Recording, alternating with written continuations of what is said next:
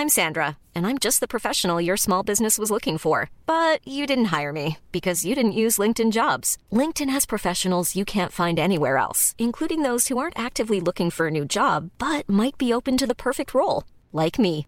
In a given month, over 70% of LinkedIn users don't visit other leading job sites. So if you're not looking on LinkedIn, you'll miss out on great candidates like Sandra. Start hiring professionals like a professional. Post your free job on linkedin.com/people today.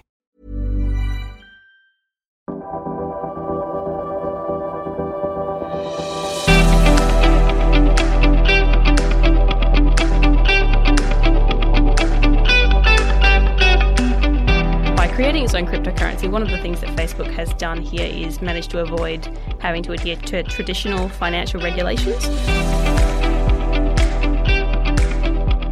If Libra takes off and becomes very popular, it will be a very, very different world.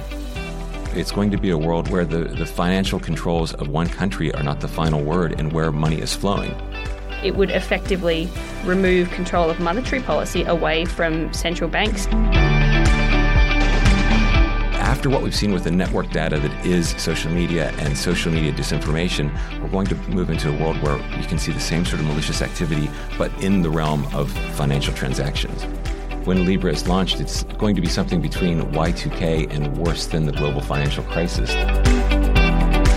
So you've got this beautiful irony of this sort of libertarian dream of a cryptocurrency, which is in reality largely controlled by a communist controlled state.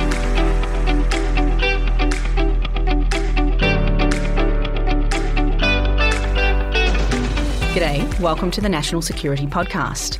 I'm Katherine Mansted, and this is the podcast that looks at national security challenges facing Australia and the Indo Pacific. This podcast is brought to you by policyforum.net and the National Security College at the ANU. Now, in this episode, we're delving into financial technology, fintech, and national security. I'm with two people uh, Chris Zappone, the digital foreign editor at The Age and Sydney Morning Herald, who's done some pretty groundbreaking reporting on the interplay between tech, politics, economics, and ideology.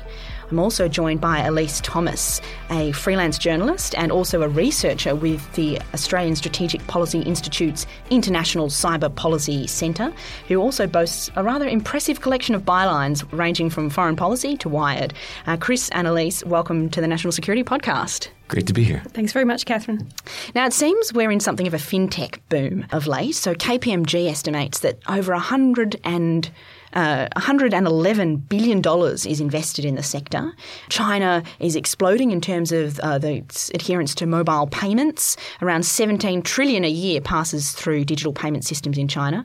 And even in Australia, we've now got a cabinet minister um, in our new parliament whose ministerial responsibilities include fintech. Now, just last month, Facebook's joined the FinTech party. Uh, they announced that they'll have a new digital currency, Libra, which Facebook says it wants to become a globally recognised form of legal tender by as early as next year. Elise, what do you make of this fintech trend, and in particular, Facebook's recent announcement that it wants to join the party? Um, I think it's a really fascinating move by Facebook um, to launch its own cryptocurrency. I think it's it's sort of difficult to understand at this stage because we have so few details exactly what Facebook's play is here. It's not about um, there's been a lot of discussion from Facebook, a lot of marketing spin, I would say, from Facebook about how it's about banking the unbanked, um, who are the sort of the populations across the world who don't have access to traditional financial services. I don't think there's any particular reason to think that this is that that, that is actually their motivation um, because the the creation of a cryptocurrency um, and the creation of the the Calibra digital wallet doesn't actually solve any of the problems, uh, any of the reasons that people are unbanked to begin with. I also don't think there's a there's also been some discussion about how this is sort of Facebook going by the WeChat playbook, which is sort of the the you know the, the ways in which the the Chinese social media app WeChat sort of brings in payments and sort of um, integrates across many different kinds of financial and non-financial services in China. Um, I think that's part of it, but it's not all of it because WeChat obviously has not created its own currency. That's a really significant difference. But I mean, WeChat, it's it's called uh, the digital Swiss army knife in China, and the Chinese consumers are way more digital currency savvy and mobile payment savvy than the American consumers are. I mean, America is still in the age of checks um, and kind of uh, physical money. Is is part of it that Facebook is trying to drag uh, maybe America and other parts of the world into the 21st century?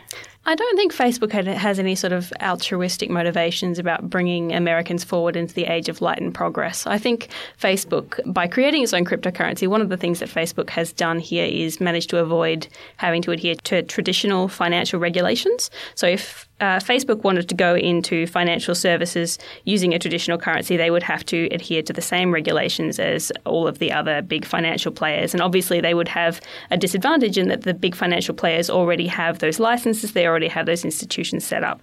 Um, by creating Libra, Facebook has been able to avoid that level of regulation, but it may end up backfiring if they get whacked in the face with a whole new um, suite of legislation from across the world, which seems to be the, the, the reaction.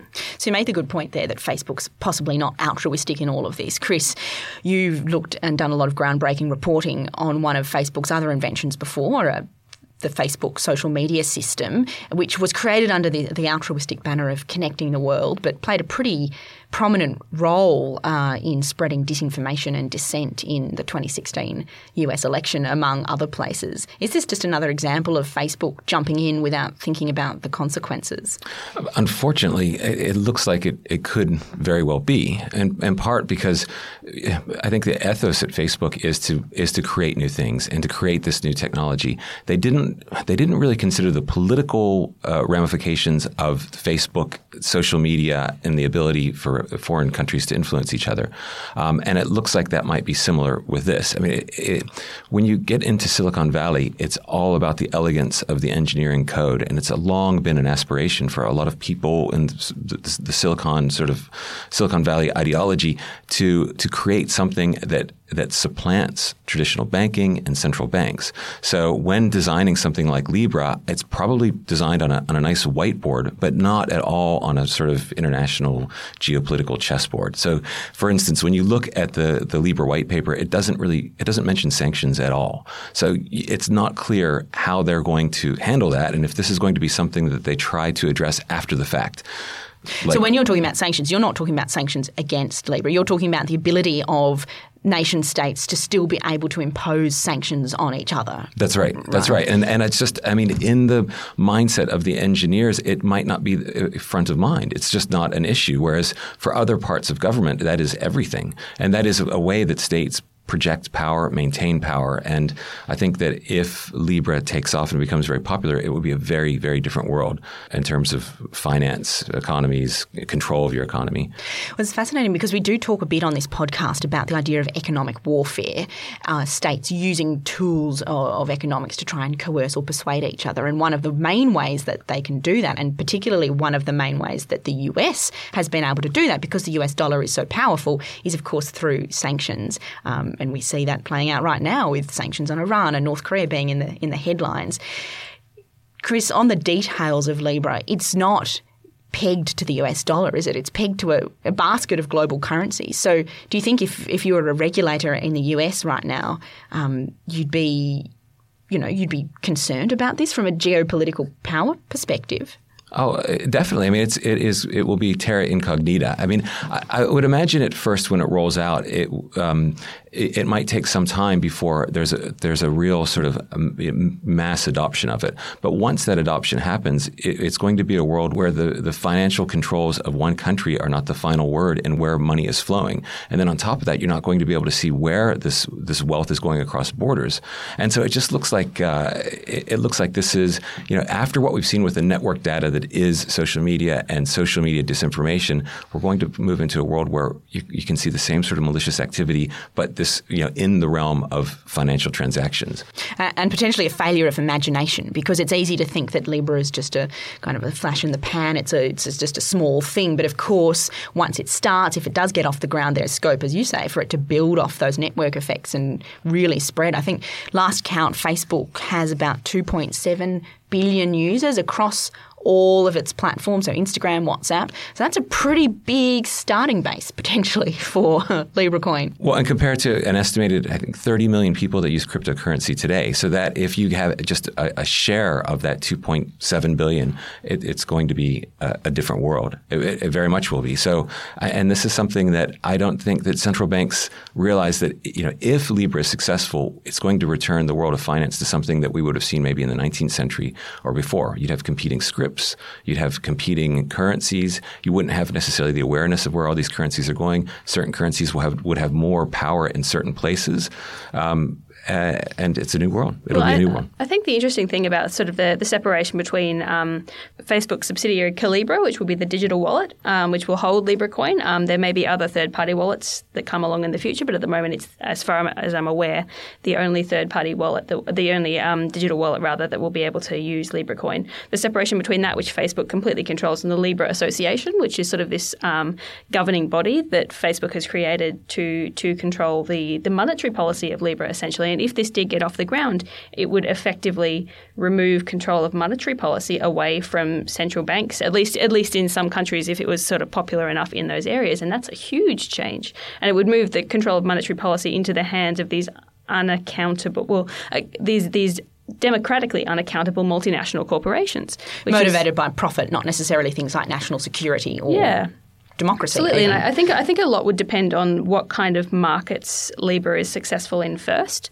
Um, like I sort of suspect the the, the area where Libra is likely to be the most successful to begin with, and I think you can see this in Facebook's marketing when they talk about sort of um, reduced fees on international transactions, especially. I think um, it's remittances are probably the, the most likely initial market for this, and that gives them a foot in the door to a lot of developing countries. Um, and then if if Libra were to become successful and get off the ground, those developing countries both are possibly likely to have slightly laxer regulations um, on control of digital currency. So Facebook would face less digi- uh, less regulatory hurdles in getting into those markets. Um, but also, those developing countries are possibly at greater risk from sort of financial turbulence as a result of Libra countries that have sort of unstable currencies could be further destabilized if a huge amount of wealth flows out of those currencies and into Libra. That's right, and and that's how the when Libra is launched, it's going to be something between Y2K and worse than the global financial crisis, depending on how it plays out.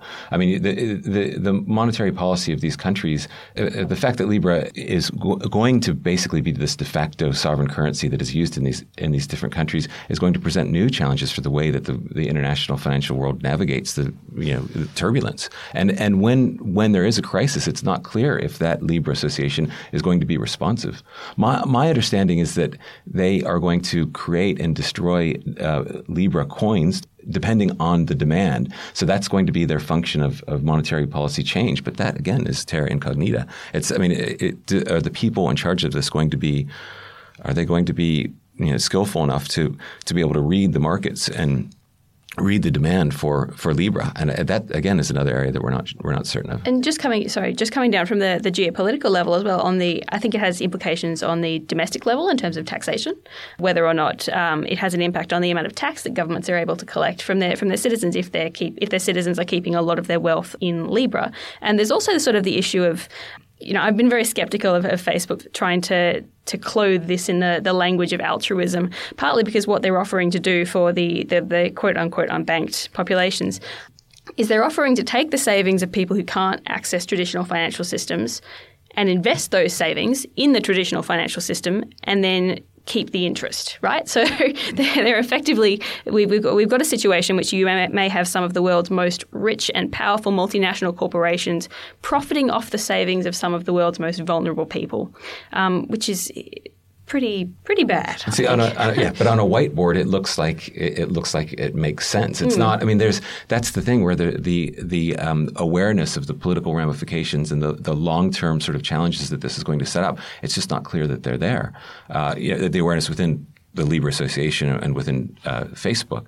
Um, and so this is something that, and as you say, with monetary policy, taxation, and even um, the way that it's set up, the way that I understand Libra will require people to identify themselves through their local authorities and then they can join. But again, for, for um, anti money laundering, and know your client requirements, it, it's it's scant. I mean, uh, you know, if these countries, especially developing nations, if they can't control these identities or can't control the people uh, who are, are, signing up and, and keep keep watch over who is actually signing up for this, the prospect for disorder and for mischief and for terror financing, or, or also sort of um, new forms of um, disinformation mixed with a financial element, uh, is something that people just aren't thinking about. Look, I, I'm so so on, on the the idea that the sort of the AML KYC side of Libra will actually be any weaker than um, sort of than AML KYC is for certainly for a, like a, a, lot of um, certainly offshore financial jurisdictions at the moment,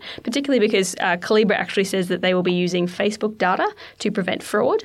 Um, so I actually think sort of. Uh, I think the level of effort required to fake an entire Facebook profile is substantially higher than it, it takes to go to somewhere like Bermuda or the Caymans. Um. but then doesn't that raise the issue that uh, uh, the way consumer data is going to be used uh, yes. privacy issues. Yes, then. absolutely. So that if you if you're using Calibra, then can you assume that Facebook is mining your data to figure out who you are based on your behavior? I think that'd be a pretty safe assumption, knowing right. what we know about Facebook. so then, it, so then it's a whole other animal again. Yeah. Because so yeah, it's all these things that I think even when you look at their their uh, prospectus, there's just areas that have not you know that it makes sense from a from an engineered perspective, but again, the real life application, the devil's going to be in the details, and there's uh, there's enough gray areas that makes you makes you wonder how it's well, I mean, they have set themselves a year to negotiate with regulators, and the optimist in me hopes that kind of regulators will have a once bitten, twice shy approach. They've seen that Facebook's unregulated nature that enabled a lot of really bad outcomes from disinformation, not just in the US, but also in our region as well.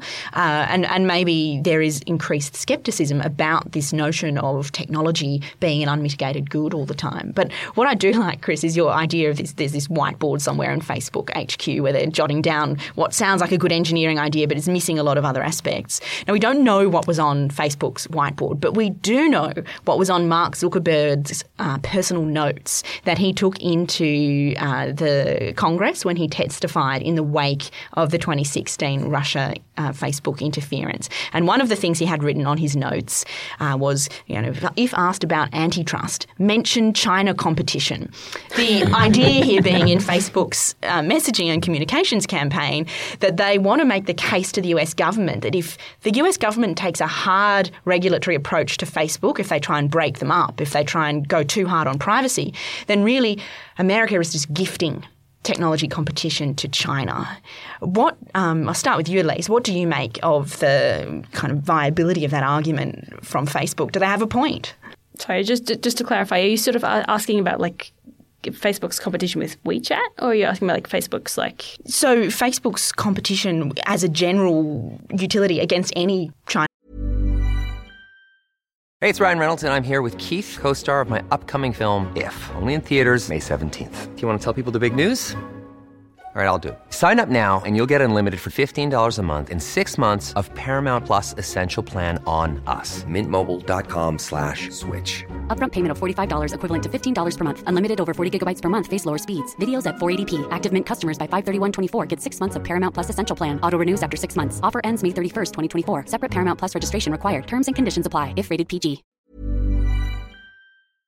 Competition. The idea is that if America takes a hard regulatory approach to its tech sector and starts to protect things like privacy, then is it just ceding the terrain to China, whose companies aren't concerned with things like privacy, aren't concerned with things like even stability or probity or anti money laundering and are going to move ahead. And if they're effective and good products, people will use them. And China will economically be advantaged.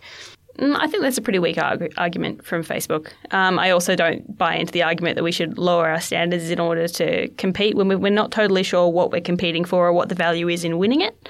Um, so I, I, think that's a, fairly weak stance. I feel like I feel like um, some lawyers sort of put their heads together and said, "Mark, mention China as many times as possible."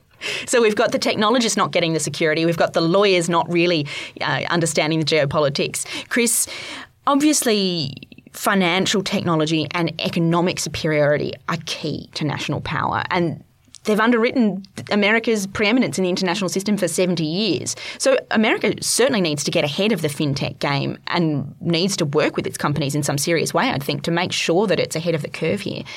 Is this a good example of that happening, or, or what are we? What could be done better? Oh, I mean, I, I, would think to go back to your earlier question that this is something that Facebook could sell to the government, particularly the Trump administration, to say now's the time we need to be out there in these markets uh, because there is that co- correlation between markets, trade, and and political power. So that's a way that they could sell it. And uh, and I think that you know the thing that strikes me about Facebook and the way that they've you know rolling this out at this time is this is only a few years after the debacle of the 2016 election. So you have to think that at some level Facebook feels like they've done most you know they've done a lot of what they can, and now it's time to move on to the next big challenge, which they you know having more power than some countries uh, have decided is going to be fintech. It's going to be uh, cryptocurrency and and making it sort of a mass market product for people to use. So I, I think for them, again, they're in uh, you know in the in the Silicon Valley ideology. This is about creating new things, and the rest of the world follows along. Now, there have been some there have been some hiccups in the past couple years, but it's they're sort of still focused on that. They want to change the world, and they want to change it in, in a way that is advantageous to to their vision, and you know that suits their vision. And I think from the US's perspective, we were talking about how this could, if it, if it was successful, shift control over monetary policy globally um, from from from the hands of largely democratically elected governments to unelected multinational corporations. If you look at the members of the Libra Association, most of them they are multinationals, but they are U.S. companies. So you know, Mastercard, Visa, um, Andreessen Horowitz, which is the big uh, venture capital investor.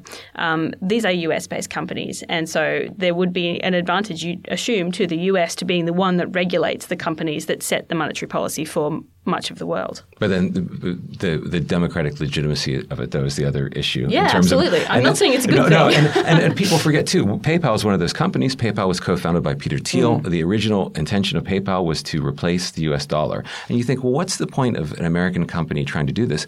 This is the libertarian mindset of Silicon Valley. It's not. It's it's not something that I that a lot of regulators fully appreciate. And if you understand it, you can understand why these companies can tolerate this sort of disruption that they're creating. And in some ways, they might see this disruption as a positive thing. Yes, there was that you know, 2016 debacle. Yes, there are these you know elections in these countries that are you know we can't really assure that they're you know they have full integrity. But this is a small price to pay for this bigger vision that we're we're promoting.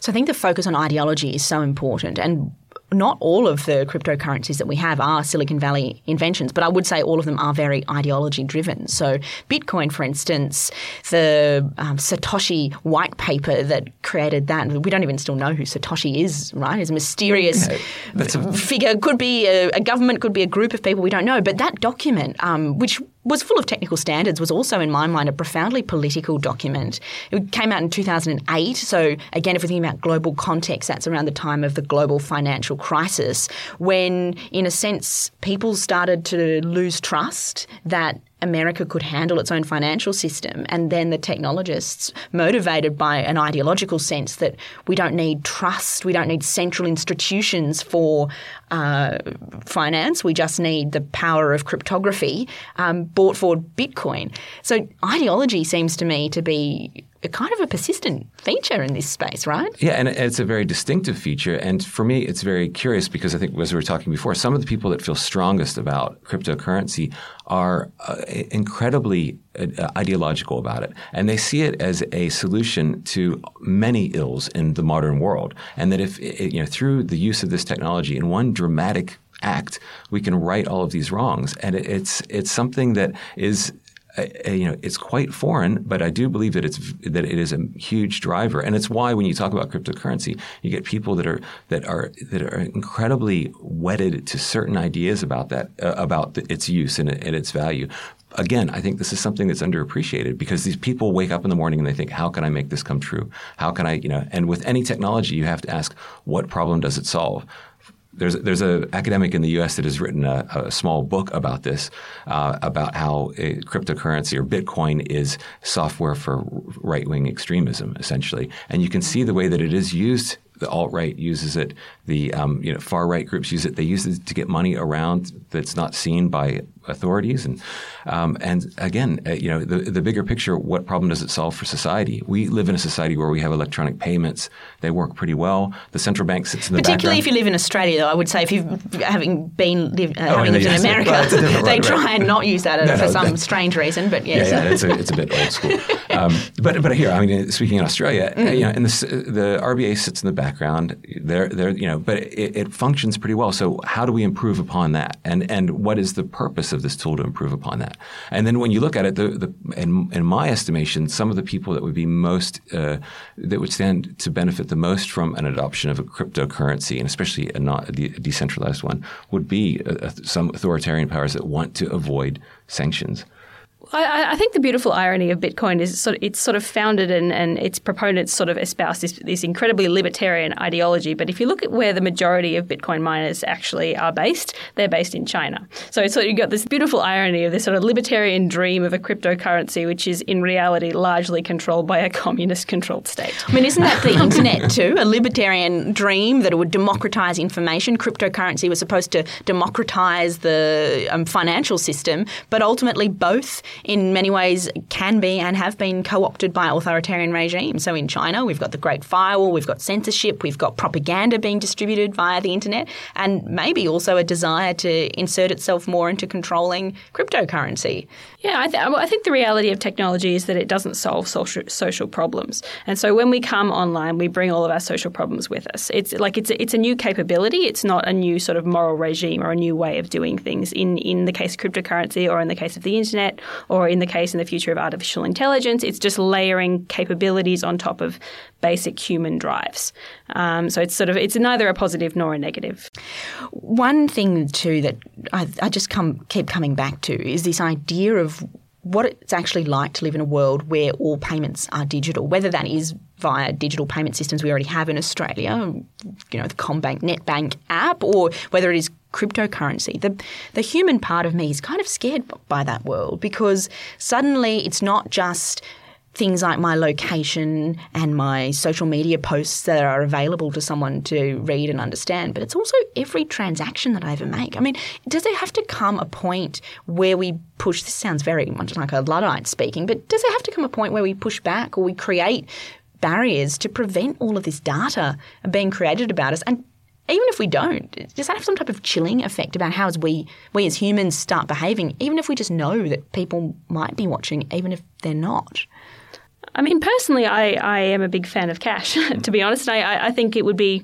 Um, I, I, I find it sort of alarming, I guess, that there are sort of more and more places that actually won't accept cash, even though it's legal tender. There's a great restaurant I went to in Canberra the other night that has signs up that says no cash, credit Yeah, only, which I thought was a great reversion because normally back back in the day, a lot of places would say cash Yeah, only, yeah. but now it's don't bring your cash here. We don't even know what to do with that. Yeah, absolutely, and I, I- I find that a little bit concerning. Like, I think, I think, um, you know, there's nothing. Obviously, there's nothing wrong with electronic payments, and I also use those. But I, I think you should have a choice. That, that we should, and, and one of the things that we can do, sort of, um, you were sort of asking whether we need to have kind of regulation to, to control this. Um, and I mean, we we could consider whether or not we should regulate that businesses have to accept cash because it is legal tender.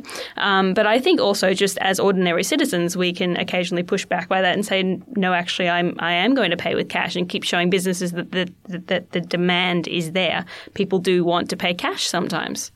I mean, it does. uh, You know, as everything becomes digitized, this is another area where you know it probably we probably are approaching a point where people are going to have to have a, a, a discussion about our our individual freedoms and our privacy through our money. And if our money becomes just one more tool that allows some organization to data mine us and turn us into instrumentalize us into you know some spec on a spreadsheet somewhere, then then yeah, that probably is a conversation to have. I know. I think it's in San Francisco. They just passed legislation f- uh, forcing uh, businesses to accept cash because Oh, they had this two-tiered uh, system where, or it's not a system, but economy where you have the you know the middle class and upper middle class have you know it's all in plastic, but then people that are sort of you know in service industry jobs, uh, undocumented people that don't have access to this, they were trying to pay in cash and they w- they were being turned away. That's just on the on the you know uh, on the outer fringes of this conversation, but it's happening. So I think it's it's something that we'll probably all you know, And also, I think just from like a, a risk management perspective, you've got to think about availability. So, for example, if something were to happen, hypothetically, something were to happen, and all of the digital systems were to go down, and nobody had any cash on them, we're all in trouble. and so, like, for, for- like, for, But I mean, we've been in trouble to that extent for a long time. I mean, most people have held their money in banks, right? And Yeah. and what money you have in a bank is often a function of ones and zeros in a spreadsheet. Not many of us have stacks of cash under our mattress. So I'm, I'm sort of thinking in, in terms of like if there was an outage of even three or four hours and you had no money, that is an issue. that is true. I and think that, that has yeah. happened quite recently. I think a couple. Was it was it last year? Was it one of the one of the big major banks went down for a few hours, and people who were with that bank couldn't buy Oh, yeah. anything. Yeah. Yeah, no, it's. I mean, it is something. I mean, you know, it, the more that our cash becomes just data online, the more our, hash, our cash becomes basically hackable or deniable in Well, a way that you know and, and cash exploitable. I think there's an interesting national security. I mean, we're talking about privacy and democracy, but there's a national security lens here too. I mean, America blocked um, Ant Financial, which is um, Alibaba, from buying MoneyGram, one of America's top digital payments companies, last year. Um, it was a deal that would have netted a couple of um, billion dollars um, on the grounds, on national security grounds, on the grounds that we don't want a Chinese company to have access to sensitive financial data about Americans. Um, which, to round out the conversation, I suppose brings me back to another issue that pops up from time to time on this pod, which is this technology war between China and the US, and the notion that, in some sense, we're seeing a decoupling, a decoupling of the information environment and maybe of the financial system. And what we were talking about before is maybe the US has its Libra coin or some other type of digital payment system. But what we're seeing authoritarian countries doing is increasingly actually investing in cryptocurrency themselves. Reading the tea leaves here, what do you both think is the trajectory here? Is, is it inevitable that we're going to have countries running different financial systems? And if so, how do smaller countries, whether Australia or even or other players in our region, how do we choose sides in that world? When you say, say running different financial systems, do you mean in, in a way that's different from the current different financial systems they have? running systems that are a lot more locked off with that aren't Sort of mutually incompatible. mutually incompatible or indeed with a less of a degree of the interdependence that we see today i mean the us currency is still predominant and it still wields a lot of power and everyone's economic system is still incredibly interlinked but do you see a future where we might be running separate systems that don't really speak to each other? I, I could envision a, a world where your, your currency says something, makes a political statement, essentially. So there might be some of that. So in Australia, uh, Australia continues to deal a lot with U.S. dollars for things because it's sending a statement about the the alliance. Um, but there's other, you know in Central Asia, I imagine that would be a highly contested area where the Belt and Road Initiative is trying to you know is also an effort to try to spread Chinese networks, including payment networks, eventually, uh, if they're not already there, and and then something like you know then something like Libra or other systems or their own sovereign currency. Um, I know I, I've read that in Venezuela at one point the Russians came in and they tried to set up the petro. They helped. There was Russian minds behind the, the Venezuelan cryptocurrency, and, and that was sort of a nation state experiment. I don't think it's gone particularly well, but you can see how countries are thinking in these ways. And you know, a long-standing grievance for for Russia and Iran is that they're the subject of these they're subject to these sanctions. Anything that gives more flexibility, and this is where I think that there is this slight overlay with the with the cryptocurrency uh, ideology. Some of that is is very anti-state, and when you get into the anti-state, it's very easy for a foreign state to, to sort of piggyback on that And make it anti-American. nefarious uses. I mean, and look at the case of WikiLeaks and Assange. It's sort of the same. Just imagine that in the world of the crypto space. So. I don't know. I think I, I think I have um, a, a bizarre sort of faith in the ability of money to get where it wants to go. Um, so I think I think much as the governments in these sort of various countries might be tempted to to try to go down that path of like cutting themselves off from the rest of the global financial system, I think the commercial pressures, the economic impacts of that would be so great. Um, I'm not saying it would be impossible, but certainly it would be incredibly painful, and I don't think they'd necessarily want to go down that route. Um, so I, I sort of see, like, like we sort of talk about the um, the decoupling between the US and China, for example. I think that's a really significant overstatement of what's happening. I think there's some like there's a bit of a bit of fraying around the edges, but if There's look at- less coupling, but not complete decoupling. yeah, there, there- there's still an incredible level of integration at virtually all levels of the US and Chinese economy. Look, I think we could take this conversation on all day, but unfortunately, that's pretty much all that we have time for.